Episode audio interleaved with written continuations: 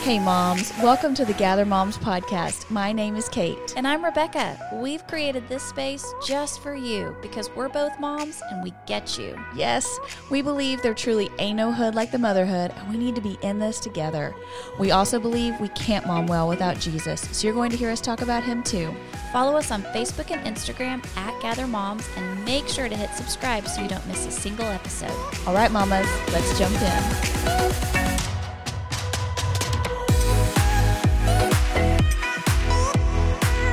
Hey, moms. Before we jump in today, I want to make sure you know that Giving Tuesday is coming up on November 28th. Did you know that Gather Moms is a nonprofit? We are here because of your generosity. This Giving Tuesday, we're asking 50 moms to donate $50. When you donate, you'll be entered to win from our amazing prizes, including a weekend getaway to Broken Bow, Oklahoma. Click on the link in our show notes to give or go to givingtuesday.com and search for Gather Moms. Thanks in advance for your generosity. Now let's jump into the show. Hello, mamas. Welcome back to the Gather Moms podcast. We're so excited to have you here during our season called Mind Your Motherhood. Y'all, we have the biggest blessing today. Special guests from the Birds and Bees Ministry, Megan and Mary Flo. Ladies, we are so excited to have you with us today. Thank you. Thank you for inviting us. We're excited to be here. Well, we wanted to talk to you about, you know, as we're talking about being in seasons of motherhood, uh, that's what Mind Your Motherhood is all about, is being focused in your season, not worrying about what someone else is doing, what they're doing in their home, but what your own motherhood. And we've just kind of come through the elementary and middle school years, and we're heading into high school, and we feel like it was the perfect time to have a conversation with you ladies about the what you cover on your platform talking about bodies sexuality gender all those things.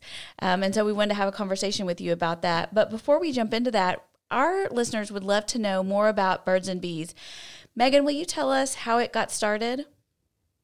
Sure. I'll, I'll do like a, a teaser and then i'll let mary flo really dive in because mary flo started birds and bees. So I'll let her stay in her lane or I'll stay in my lane. But um, Birds and Bees started 30 plus years ago with Mary Flo, kind of creating this curriculum to fill a need, uh, fill a void that was, you know, how is she going to teach her kids about sex? And so she started this. I think that's what something a lot of people now with our current community don't necessarily know is that Birds and Bees, what bird, they see on Birds and Bees Instagram is just like the public display of the work that Mary Flo started 30 plus 35 years 1986. Ago? Yeah. Mm-hmm. okay Take wow. it away, Flo. Tell us about the beginning of Birds and Bees. Wow. Well, the genesis of it was I had a four year old and a one year old, and they were asking questions. I had grown up in a family that was a totally happy childhood, but this topic never came up. The word sex was never used, proper body parts were never used. Everybody was pretty modest and quiet about that subject. I mean, silent about that subject. So, when my children were asking, Mommy, how's that baby getting out of there? How did that baby get in there? I honestly didn't have words to use and I didn't know if it would be okay if, you know, w- will they be okay if I tell them and what can I tell them? And so my curiosity was like, they're asking now, even though they're four. Yeah. But and, and I'm going to do it differently than my parents, which was to say nothing. But my intention was to have the talk. You know, that was the, the norm. Right. And to wait until those preteen years. And I thought, this is way before I'm going to be answering them. But I feel like I should answer them now because they're curious. And so that led to a lot of research um, with different pediatricians and different counselors, school counselors, church counselors looking through books, but there was nothing there for parents of preschool to preteen. Wow. And so um, it it really was a gift from God, is all I can say, was to consider the first book of Genesis, since he announces all of this right up front. He does not hide it in Leviticus. You know, just That's right. right up front. Let me Which tell is a good book, but not as Right, exactly. I'm it's got wonderful things, but um, but it was not like he was hiding it for later. It was starting right there in Genesis, and so that was kind of the biblical grounds for it. But it's not. Um, but my audiences were not always going to be people of faith. So I, I really wanted them to feel free to pick up these tips and use them. So the the curriculum was really what what is the main thing you want your children to know about sex if they're growing up in your family? Mm. and to establish that message and then from there you can tell the story of birth the story of conception seeds and eggs vocabulary you know talk about all these other things with the basic biology and then your values. So that's how it got started. And it i really thought i would only do it one time. An organization asked me to do this and I did it, and then it just kind of grew. Wow, of course, of course, because it's such a need, and and I just love how you said in Genesis, God doesn't hide it.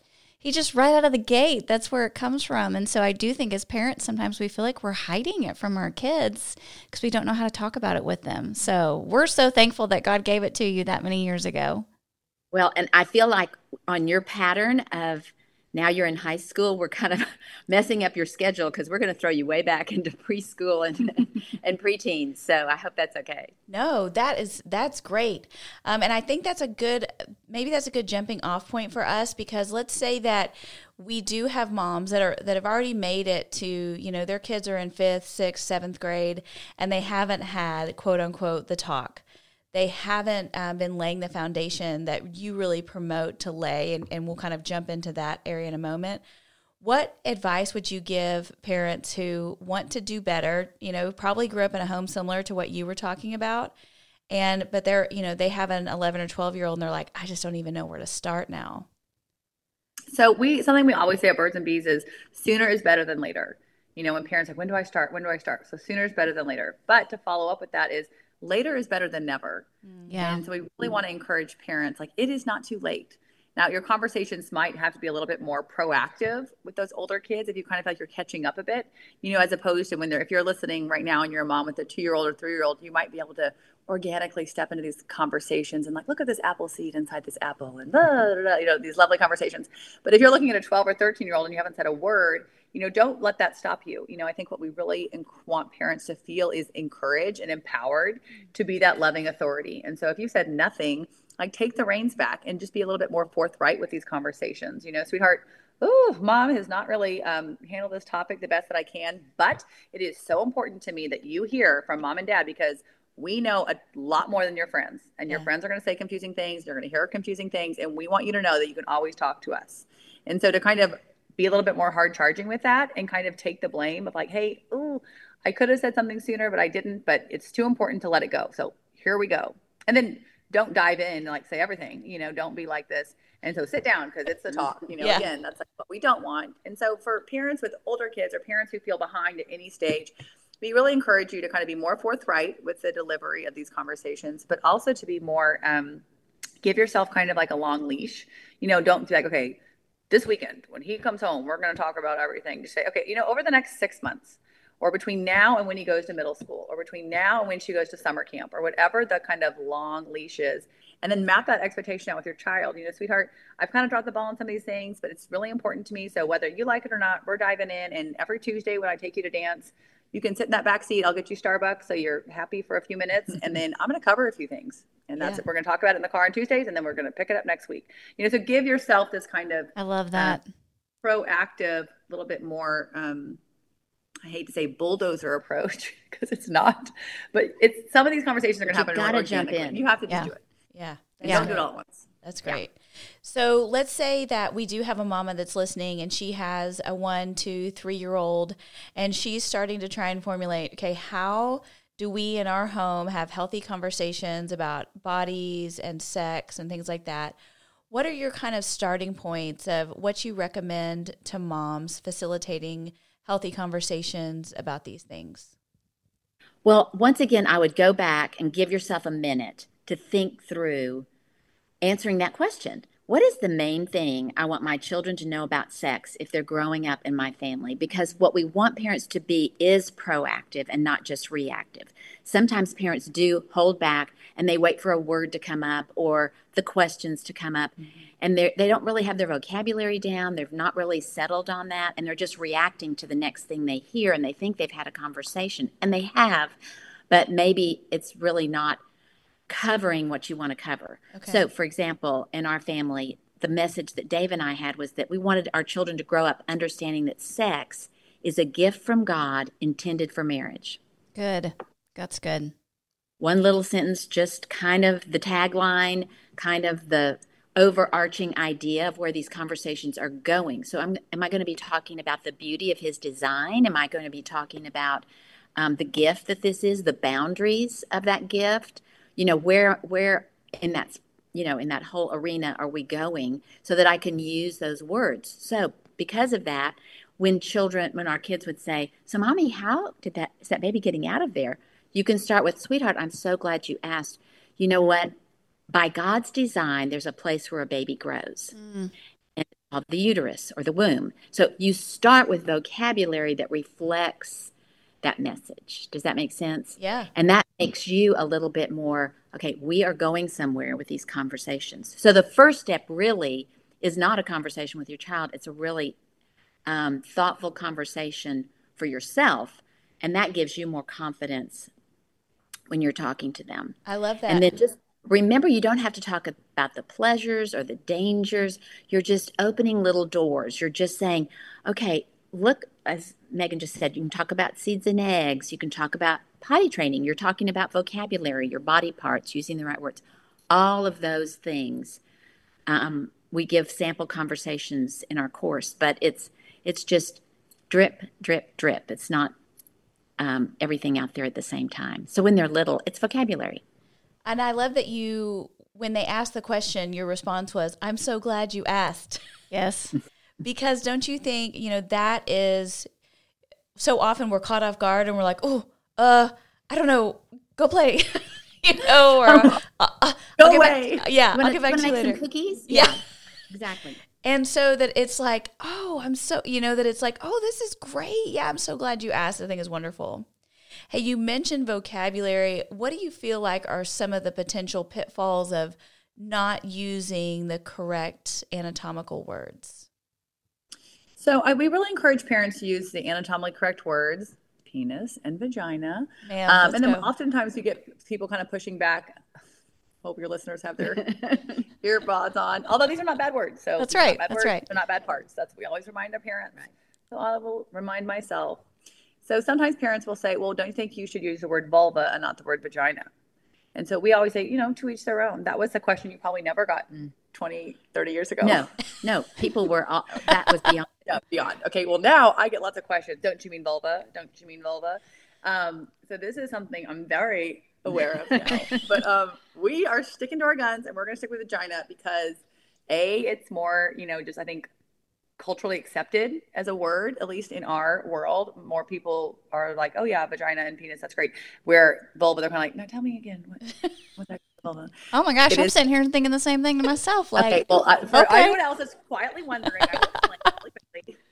Quick little lesson is the vagina is technically the internal female reproductive organ, and the vulva is the external.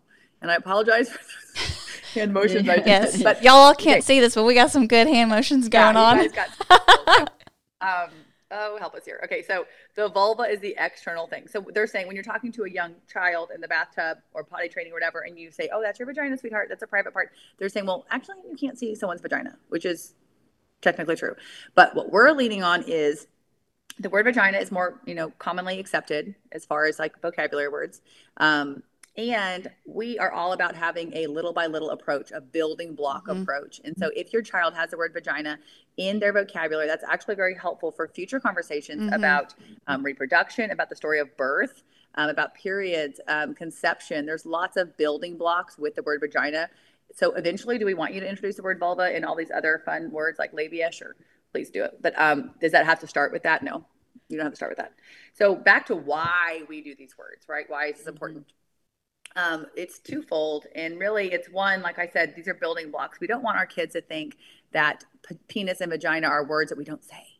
You know, when it comes to kids and body parts, particularly private parts, they're going to naturally err on two sides. Super silly, which I don't have to explain that. You'll all know if you right. have children, they're going to be super silly about private parts. But also, private parts can sometimes be really shameful and embarrassing. Uh-huh. Yeah. And a secret, like, oh, shh, that's your or we don't talk about that, or don't say those words, or whatever. And then the, if we enhance the silliness with wingy wangy words, you know, that is just kind of enhancing that silliness. And so we want to just be medical and respectful and kind of fall back in the middle like this is what it is. These are part body parts. God gave you these body parts. These are not bad things.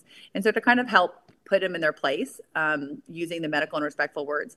And then the most important thing we're trying to do when we use words like penis and vagina is really for their safety. Um, if you speak to anyone who is an expert in sexual abuse, they will tell you the number one thing that we as parents can do to protect our kids is to use the anatomically correct words to let our children know what those body parts are called and then to clearly label them as private. And so, what we're trying to do is encourage parents to have a tone in their home where it is like, this is something we talk about you know these are not, this is not off limits. This is not secret words. These are not secret parts. You know this is something we talk about at home. So if god forbid something happened your child would know oh that's a very clear line that i know is crossed. And i know my parents talked to me about this stuff. And so there what you're doing is just giving your children information and you know the power hopefully to know kind of a lifeline. If this happens i do this. You know so in the bathtub you're having conversations oh sweetheart that's your penis. That's a private part. That means nobody else can look at touch or take pictures of and these are conversations we're having often in our home. And so we're kind of trying to help let them know this is something that we talk about because what you don't want is for um, your child to be in a situation where a line is crossed and they feel funny about it, but they don't know what to do. Yeah. You know, why did that feel weird? What yeah. was wrong about that? You know, so we as parents have to be kind of black and white with these conversations. And so using the correct vocabulary with those body part words, penis and vagina, um, is a really excellent and very important like first step. I don't think I've ever heard those two words said so frequently. So many times. Is it just like not a trigger for you at all anymore? You know, like you just no.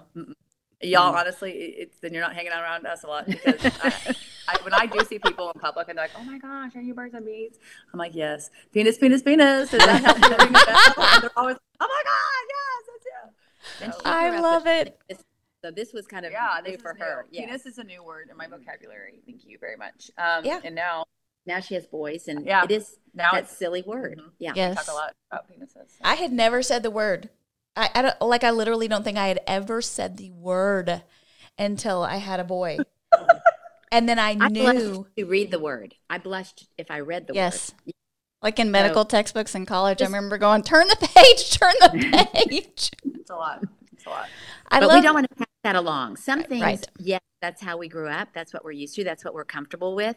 But you do have to sit down and say, Am, is that going to stay in the baggage of this train that's mm-hmm. going down to my children? Or do I need to take that bag out mm-hmm. and really put in a healthier attitude, a, a healthier approach? Because otherwise, I'm just passing along what I got without considering well, what benefit was that? Mm-hmm. You know, we want that to be respectful and correct, and that one thing, one great benefit is that if you talk about it often enough, then if like Megan said, if a line is crossed or they feel funny about something, they totally feel comfortable telling you. That's right. Because you have talked to them. So, mm-hmm. Mary Flo, have you seen a change in culture like since you started this in 1986 to 2023? Do you feel like the conversation has shifted in a positive way? Do you even feel like what's happening in our world today with all of the transgender stuff has really changed the way parents are approaching this subject with their kids? I do think a lot has changed, but what I'm seeing in a, from a positive way is that parents are more desirous to know how to do this. Mm-hmm. They are they are seeing culture shifts that they feel out of control about. Yeah. And they want to take more of a direct approach with their children and they are seeking out this information much more. I think parents a generation back felt like, yeah, I can get to that you know but now i feel like this generation feels invaded by the culture on mm-hmm. some things that they if they want to get ahead of it they're going to have to start early mm-hmm. and so in a way it's kind of like for such a time as this it's this is a great time in our culture for parents to be equipped to be encouraged and to really have the confidence to do this and nobody's going to do it perfectly i also think parents were waiting for the perfect time waiting for the perfect moment um, wanting to do it perfectly. And what we're hopefully freeing up for parents is if you start early, your kids really don't know if you messed up because the next day you can say it again. Mm-hmm. That's right. And and if you do mess up in a conversation when they're a preteen, you can think about it and go back and say, "Wait, can I circle back on that cuz I feel like what I wanted to say was this, but it came out like that." And so I don't think parents are so yes, the, the messages from the culture have changed in a but in a good way as a result parents want to do this. Last year, our kids came home from vacation Bible school with certificates for free kids' meals from Canes, and they were over the moon about it, and so were we. Canes was happy to help support our church because we went to canesandcommunity.com, created a profile, and let them know of our need. If your child is on a sports team, your school is doing a fundraiser or a reading challenge, or your place of worship needs a donation, discounted meal, or free meal vouchers, you need to check out canesandcommunity.com. Create a profile and enter your request. Someone from their team will reach out to you and they can even work with you to help get creative about what may be best for your organization. Now, back to the show. Do you guys, um, how much do you speak to, you know, especially as we're talking about the culture and things like that, you know, younger and younger, our children are having to consider their sexual orientation, you know, at a, at a, honestly wildly young age you know we're having elementary school students that are starting to think about eh, are they are they one gender or another or are they going to be tra- attracted to one gender or another? And to to your point i feel like parents have just kind of been thrown in the deep end in this era area especially like us that have kids in our home that we're raising up. This was not something that we dealt with growing up. And so now we're having to navigate and pioneer something that to your point we don't feel equipped to have the language around. And then if you kind of do make a stance or you you have a particular way you believe then it you know you could seem like a bigot or you, your child gets ostracized and things like that. So how much are you guys stepping into that space and helping parents navigate some of those questions that these kids are dealing with? Well it's not in the course. That's mm-hmm. how recent this is. Okay be perfectly honest there's not a section on um, on gender in our course and that was what three years ago? Mm-hmm. so almost four. Almost four. And so it's very um, it's something that we didn't get asked about very long ago. But once again i think the best way is to assure them of the foundation if it's from a biblical point of view to really focus on like psalm 139 you were fearfully and wonderfully made and and Psalm 100, you made us and not our own. You know, we didn't make ourselves, you made us. And to talk about the things that God decided for you before you were ever born. Mm-hmm. You know, some things were already decided. Yeah. And, or, or even with a, a child, oh, they're having a gender reveal party. What does that mean? That means they can look inside, even in their blood, and find out what gender they are. Gender means male, female. Gen means beginning. It's from the beginning, you know what your gender is, and it's in every single cell. So, what you want to do is to combine science and the wonder of creation when they're little to affirm their gender. And then let the spectrum be not of genders, but of personalities, mm-hmm. you know? And so, yes, that, and, and then the third component is probably that I would want parents to do is to be sympathetic with anyone that's confused about that. Mm-hmm. Yes. Not to be against them, but to understand there are people who are genuinely confused. I am so sorry that they are because there's really not a lot to be confused about. Mm. That's something they can know that uh-huh. they are born that way mm. and that there's no medicine or surgery that will change that. Mm-hmm. So, once again, the tone to be sympathetic, low key, but affirming. Mm-hmm. Yes. And I think it gives parents, I think our, I think our generation can kind of feel um, overwhelmed a little bit with all this and kind of like, well, what do I say? How do I not offend people? And so I think with all things, we say this a lot, but is to speak the truth and act in love, you know, and to like move towards your conversation. Like, don't shy away from this topic in your home, you know, specifically with gender, kind of going back to even how we handle the topic of sex. Ask yourself, ask your spouse if you're married, you know, like, what do I believe about gender? Mm. What do I believe about that? Mm. And then from that conviction or those beliefs that we have in our home how can i move towards my kids with conversations about gender and not shy away from that and how can like i move towards those conversations but then also engage with what's going on around us and like mary flo said move um, open up conversations with empathy you know like gosh that must be really hard to feel that way mm, so right. what could we do okay but what do we know is true you know, and kind of hold that balance between um, the truth. Because I think the problem is a lot of parents um, are afraid to kind of stand on something. And if we're not standing on anything, we have no foundation. And so we're getting easily caught up in this rush of, um, I don't know. Trendy I think, culture. Things. Yeah, exactly. Yeah. And it's not dismiss it. I mean, obviously, it's happening. And I think even as believers, I think we have to be very mindful of like, this will happen. You know, this could be a couple in your small group who has a child that's really struggling. This could be your next door neighbor. This could be your Bible study leader. This is not, you know, something right. that Christians won't deal with. So we don't need to get all high and mighty about it. That's right. But um, we also don't need to shy away from it and kind of be like, well, this is this is what we believe and this is the truth. Mm. But man, that must be really hard. Mm-hmm. That's great. So and let them see you move to that gay couple down the street or to someone in your family who is gay. Let them see you move towards them in love and caring about them in conversations with them over the holidays and and being sincerely humbly engaged mm. and yet speaking the truth to your children about those things let's go to god's word mommy is is that's where i get my truth yeah. so let's look in this truth and know that we all step over boundaries that god has set up for mm-hmm. us so mm-hmm. I, I love what you're saying and you've now said it kind of twice in two different ways about before you're acting that you are taking the time to reflect on your own and in your family. What do we believe? What's important to us? Mm-hmm. and man is that so important in the world that we live in right now? Mm-hmm. because we just live in the TikTok generation of like we are getting indoctrinated with what we're supposed to believe about things based on people we don't know you know um, organizations that we're not familiar with all kinds of things and we're we're letting it plant seeds in in how we perceive and act in the world instead of sitting down as a mom or as a husband and wife and saying okay what do we believe about this what does the bible say about it and then therefore acting out of those beliefs mm-hmm.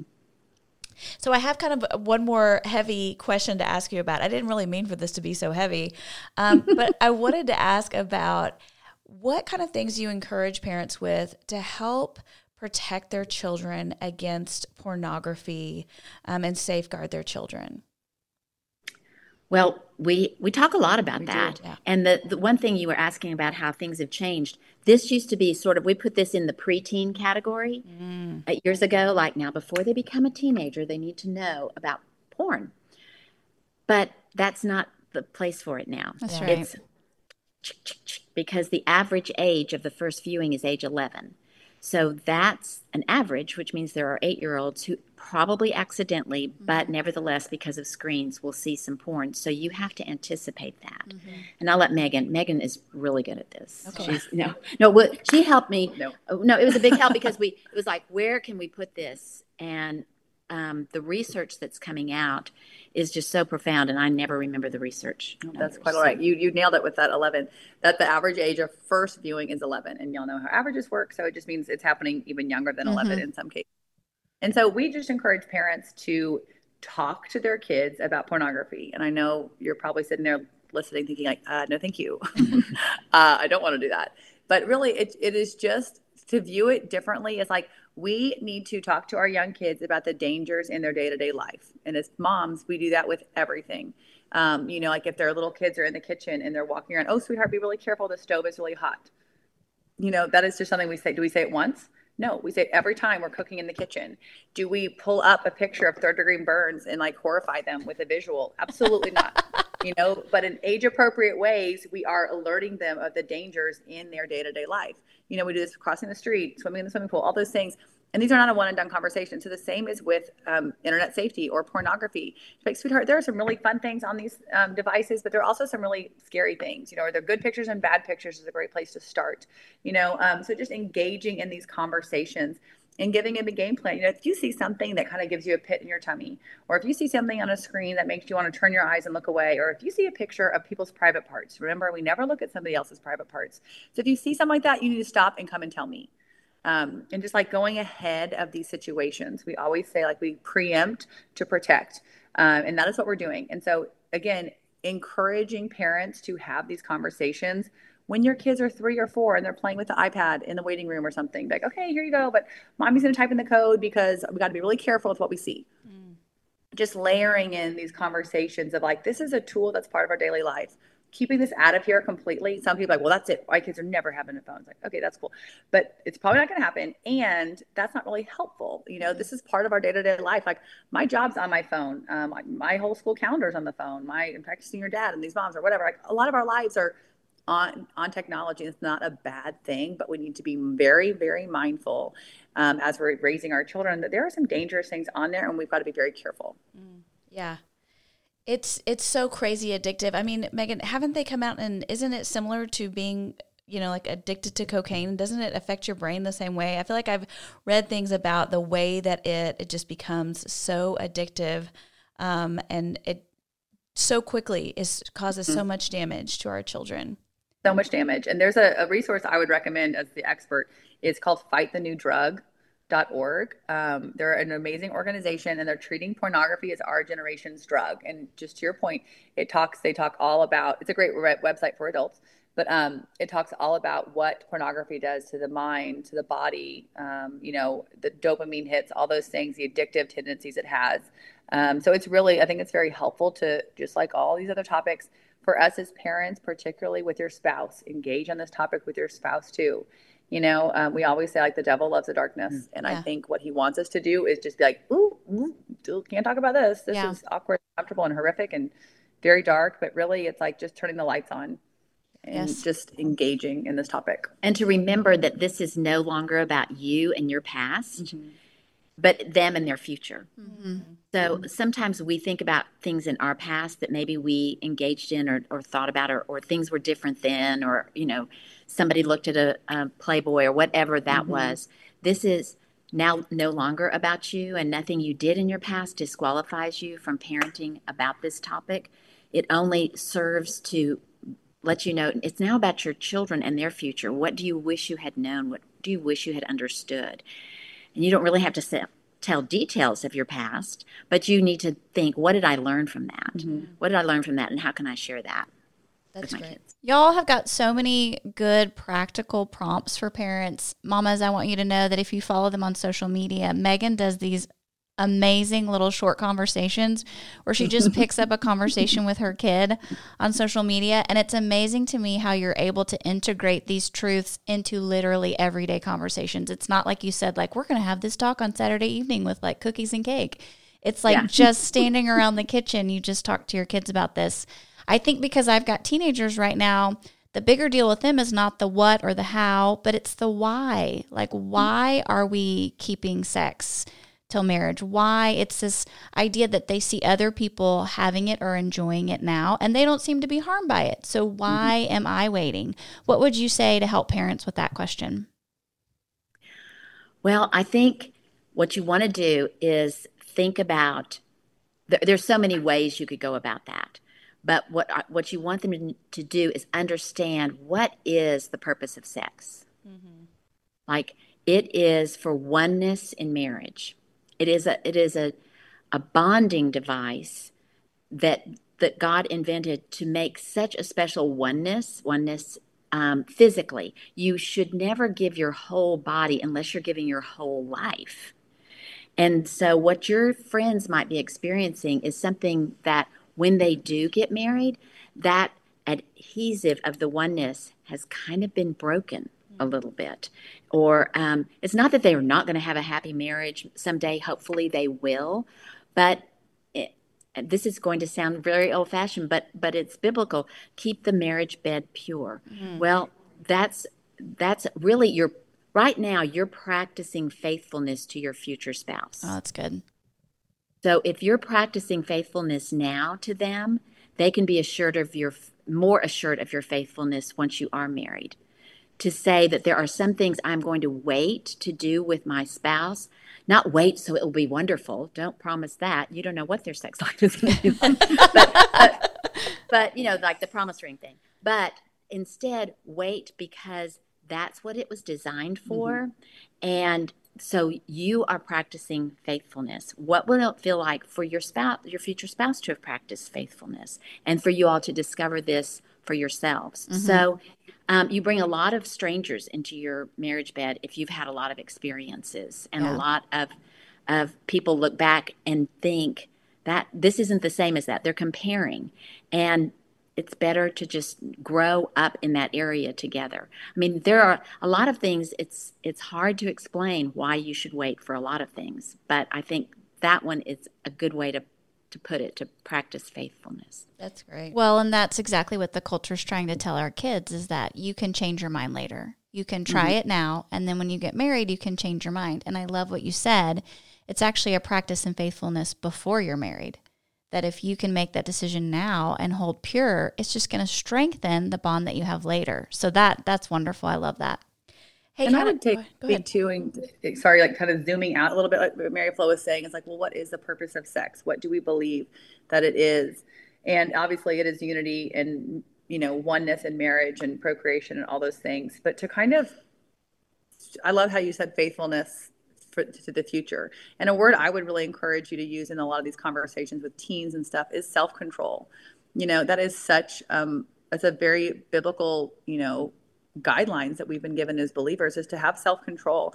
And what are are we giving into like the world's understanding of sex? That it's like this on-demand action and it's very selfish. I want it i get it and i get it whenever i want it. You know that is a very world cultural worldview of what sex is. And that's not how it works even within marriage. Mm-hmm. you know that's right. not how it works. Yeah. You know and so you the self-control or the discipline or the selflessness the faithfulness this is all habits you're building for the rest of your life. Sex will never become that I want it, I get it, unless you're completely on your own, living in a completely worldview mm-hmm. way. And that's so disappointing. Yeah. You know? Mm-hmm. And I'm going to give you one more word picture, and that is three little concentric circles. When children are young, we like to focus on the beauty of God's design. Let's talk about, we have a beautiful story to tell. Mm-hmm. Let's tell it. This is a beautiful thing. And then as they get older, you talk about the boundaries because in Genesis, God gave boundaries to every single thing He created. And the boundaries are to really nourish the beauty, protect the beauty, and um, and let it be more fruitful. Because if it's if it has no boundaries, it's it's a lot of times is not fruitful. And so the beauty, the boundaries, and then the brokenness, which is where we all live. We live in a broken world. We are broken people, and we tend to jump outside those boundaries and do something because we want to, or just, you know, we are not self disciplined mm-hmm. or faithful. And so we need God, but God is the last B. So beauty, boundaries, brokenness, but God can bring us back to a place of beauty. Like mm. there's not, this is not the unforgivable sin if you do decide to have sex outside of marriage, but you're extend, you're, you're, you're really um, not helping to protect that beauty. Mm. That's, so, that's good. Um, they need to know that it is beautiful. It does have boundaries. We live in brokenness you're going to mess up in some way. Maybe you'll go too far, wish you had done something different. Just know that God can redeem that, mm-hmm. and that's redeemable. Yes. I think, too, just like the basic facts of like, one reason we don't want you to be sexually active, let me tell you how sex works. You know, you can get pregnant. Like, that is like, do you know how this facts work? You know, mm-hmm. I think sometimes teenagers are actually clueless of like how it actually works. Like, okay, well, this is a huge risk you're taking this is for your good, you know. And again, mm-hmm. never to dismiss the fact that Christ redeems all things. You know, this is not right. the sin of all sins um, or unforgivable sin, but just to kind of help make sure they understand too, like this is another aspect of this. Like this is a real reality here. So yeah. Think about that. yeah. I know I feel like it's fun and exciting and like um, you're thinking over here with this brain, but like, have you thought about this over here right. too? Like this is the way it's it works. It's a very adult decision. So maybe talk to a teenager about what how do adults who are making healthy decisions how do they make decisions mm-hmm. because this is an adult decision you're doing a very adult thing your friends are engaging in very adult mm-hmm. behavior mm-hmm. but uh, an adult what does an adult do an adult might buy a house so but they just don't drive by and go that is a cute house.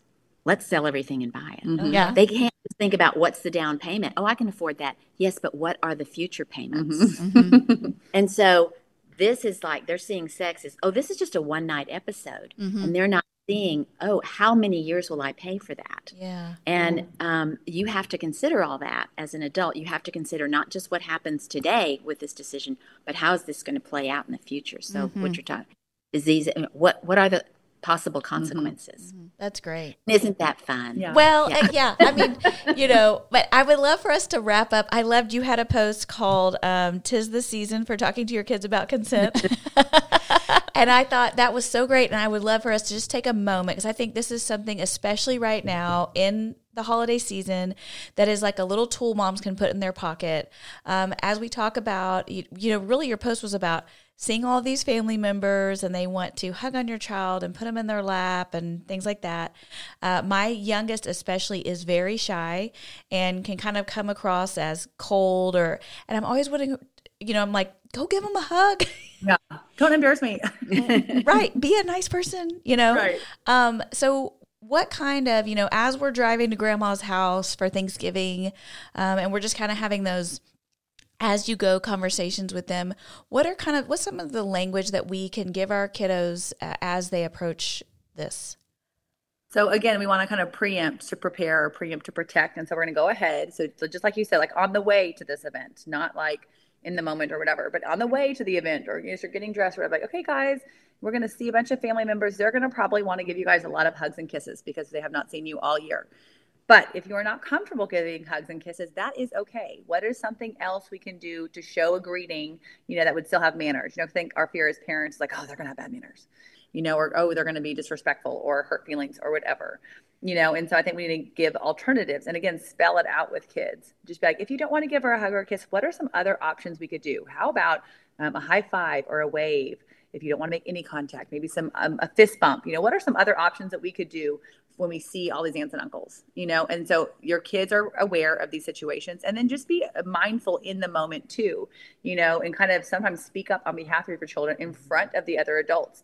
Because I think it's also important to say, and I, I said this sometime earlier this weekend on this post, is like, in defense of all grandmothers, like I do think, I do think we could also assume the best. Now, if you have red flags in your family, or there's a history of abuse, or you have any sort of gut instinct that you as a mom about certain relatives, like do not ignore that. I'm not talking about that. But I'm saying, generally speaking, it, it don't assume the best. And so if grandma goes home for a big old wet kiss or hug or whatever it is, and your child's like, you know, don't assume that this is like a red flag abuse. You know, don't assume the worst. Just speak up and be like, oh, mom, you know, I'm so sorry. She's not, you know, quite ready to give out hugs or kisses. Sweetheart, did you want to give grandma a high five or a hug or, or, or a wave? yeah And kind of let them know, like, oh, okay, cool. And like in most healthy family situations, eventually that child will warm up and, you know, show love and respect to that grandparent. That is how healthy mm-hmm. relationships work.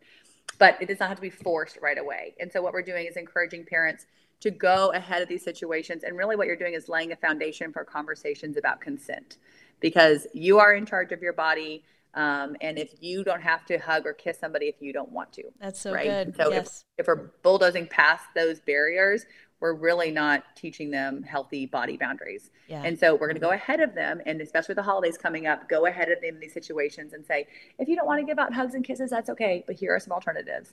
And then in that moment, reminding those alternatives in front of the other adults because they might just be learning for the first time too of like, oh, okay, well, I just wanted a hug, you know. Yeah. Right. you don't know. And Yeah. so just assume the best and be speak very clearly. yeah And and also, I think just as a grandmother that it is probably not a bad idea to say, you know, it, we have this one, and he's just not. He takes a while to warm up. Mhm. yeah So could you help me? yeah Um, and not push it Yeah. right at the beginning, Mhm, maybe before he leaves. And and if the if you find that this is constantly a thing, maybe even if you have time, it's the holidays. I know you may not. The day before, would you like to make a, a card for Mhm. Uncle Jack? Because you know he he's just crazy about you. yeah And and you don't have to hug and kiss him when you get there, but maybe you could hand him a little card, Mhm. you know, or something like do something to make them thoughtful to that person, so that that great grandmother who Mhm. has funny teeth and doesn't they don't want to be close to her. Yeah. I'm, I'm putting that in the great grandmother category. Yeah, exactly. no, I'm laughing because I'm thinking about like I'm flashing back to like my Thanksgiving, y'all. My granny was East Texas and she dipped snuff. And so, there you go. and so so when you would go to hug her, you know, it was just it, it you know, she'd lay a big kiss. Yeah. ma'am, and it was like, you know, I wish somebody told me I could have fist bumped that woman. That is amazing. But it was a rule of life. Like Yeah. you had to go kiss everybody. yes. And that's one of those things you may want to take off the train. Yeah. You know, that's not Yeah. necessarily even in your own home tickling when when um when daddy's tickling the j- wear them out at night dave would throw the kids on the bed nicely but you know like they would just They're wrestle wrestling. and Sure. tickling and one time from the other room i was folding clothes and i heard one of the kids say stop and daddy said oh you like this Okay. Yeah, sure. Uh-huh. Sure. and my brain went ding Uh huh. Yeah. what do you think that's what is that teaching Yeah. like what is that teaching someday if she says no in a car and he says oh you really like this what is that teaching so we have to teach you say no and people that love you stop immediately Yeah, that's great. you know people that love you and care about you stop yeah, mm-hmm. that's so great. it's it's such a little thing but it's it it kind of gets in their brain mm-hmm. so Yeah. Yeah. And has long term implications. Yeah. Hey, you ladies are incredible. Incredible. Thank you for the work that you're doing. We covered a lot. a, a lot, a lot. I know we told you we were like, oh, this will be 30 minutes. No, I don't know how long we've been going, but Our moms are going to love this, though. They are. They the ones that are listening, even right now, because this is playing somewhere in somebody's car, they're just like the nuggets. They're just storing away all these great nuggets of truth. The words you guys used were Yeah. so practical and helpful. Yeah. Things that as a mom we can easily implement in our homes. Thank you. Thank you. and we're going Well, to can put. we? Yeah, can we um have a shameless uh, commercial? No, I want you yes, to. do it. Okay. Yes. Please do. Perfect. Yes. Okay, so our you can find our online course at birds-bees.com, and you know everything we cover. So many things from preteen, uh, preschool to preteen with practical tips and sample scripts and so much more. Um, and it takes just an over an hour to watch it. So you can find it at birds-bees.com. Um, and spoiler alert, we're having our biggest sale of the year next week for Black Friday. So don't buy it today. Buy it next week. But um, once you buy it, you have lifetime access. So you can watch it again and again because it really is helpful to listen to it, you know, one year and then maybe two years later as your youngest is going through kindergarten or whatever it is, just kind of like have refreshers. Um, and then if you want to follow us on social media and hear more of these little um, tidbits, you can do it at birds underscore underscore bees. Love. And we'll put all that in the show notes so they have real easy links and we'll we'll have all that on our social and everything. We really we've been fans of you guys for a long mm-hmm. time and so so thankful to finally get to have a conversation with you and pass along some of your knowledge to our mamas. Yes. Thank you. Thank you for having us. I know this has been a great chat. Thank you guys. Good. Today's daily toast from Canes is in honor of toast, really, because we know that bread or toast is all our children are going to eat this Thanksgiving, no matter how many hours we slaved in the kitchen. But also today we want to toast to what, Rebecca? We are also toasting to takeout because after we have slaved in the kitchen for all those wonderful Thanksgiving menu items, nobody wants to cook after that. So we're all going to get takeout this weekend, and I am headed to Cane's to get my family some chicken and toast. That's right. Happy Thanksgiving, moms.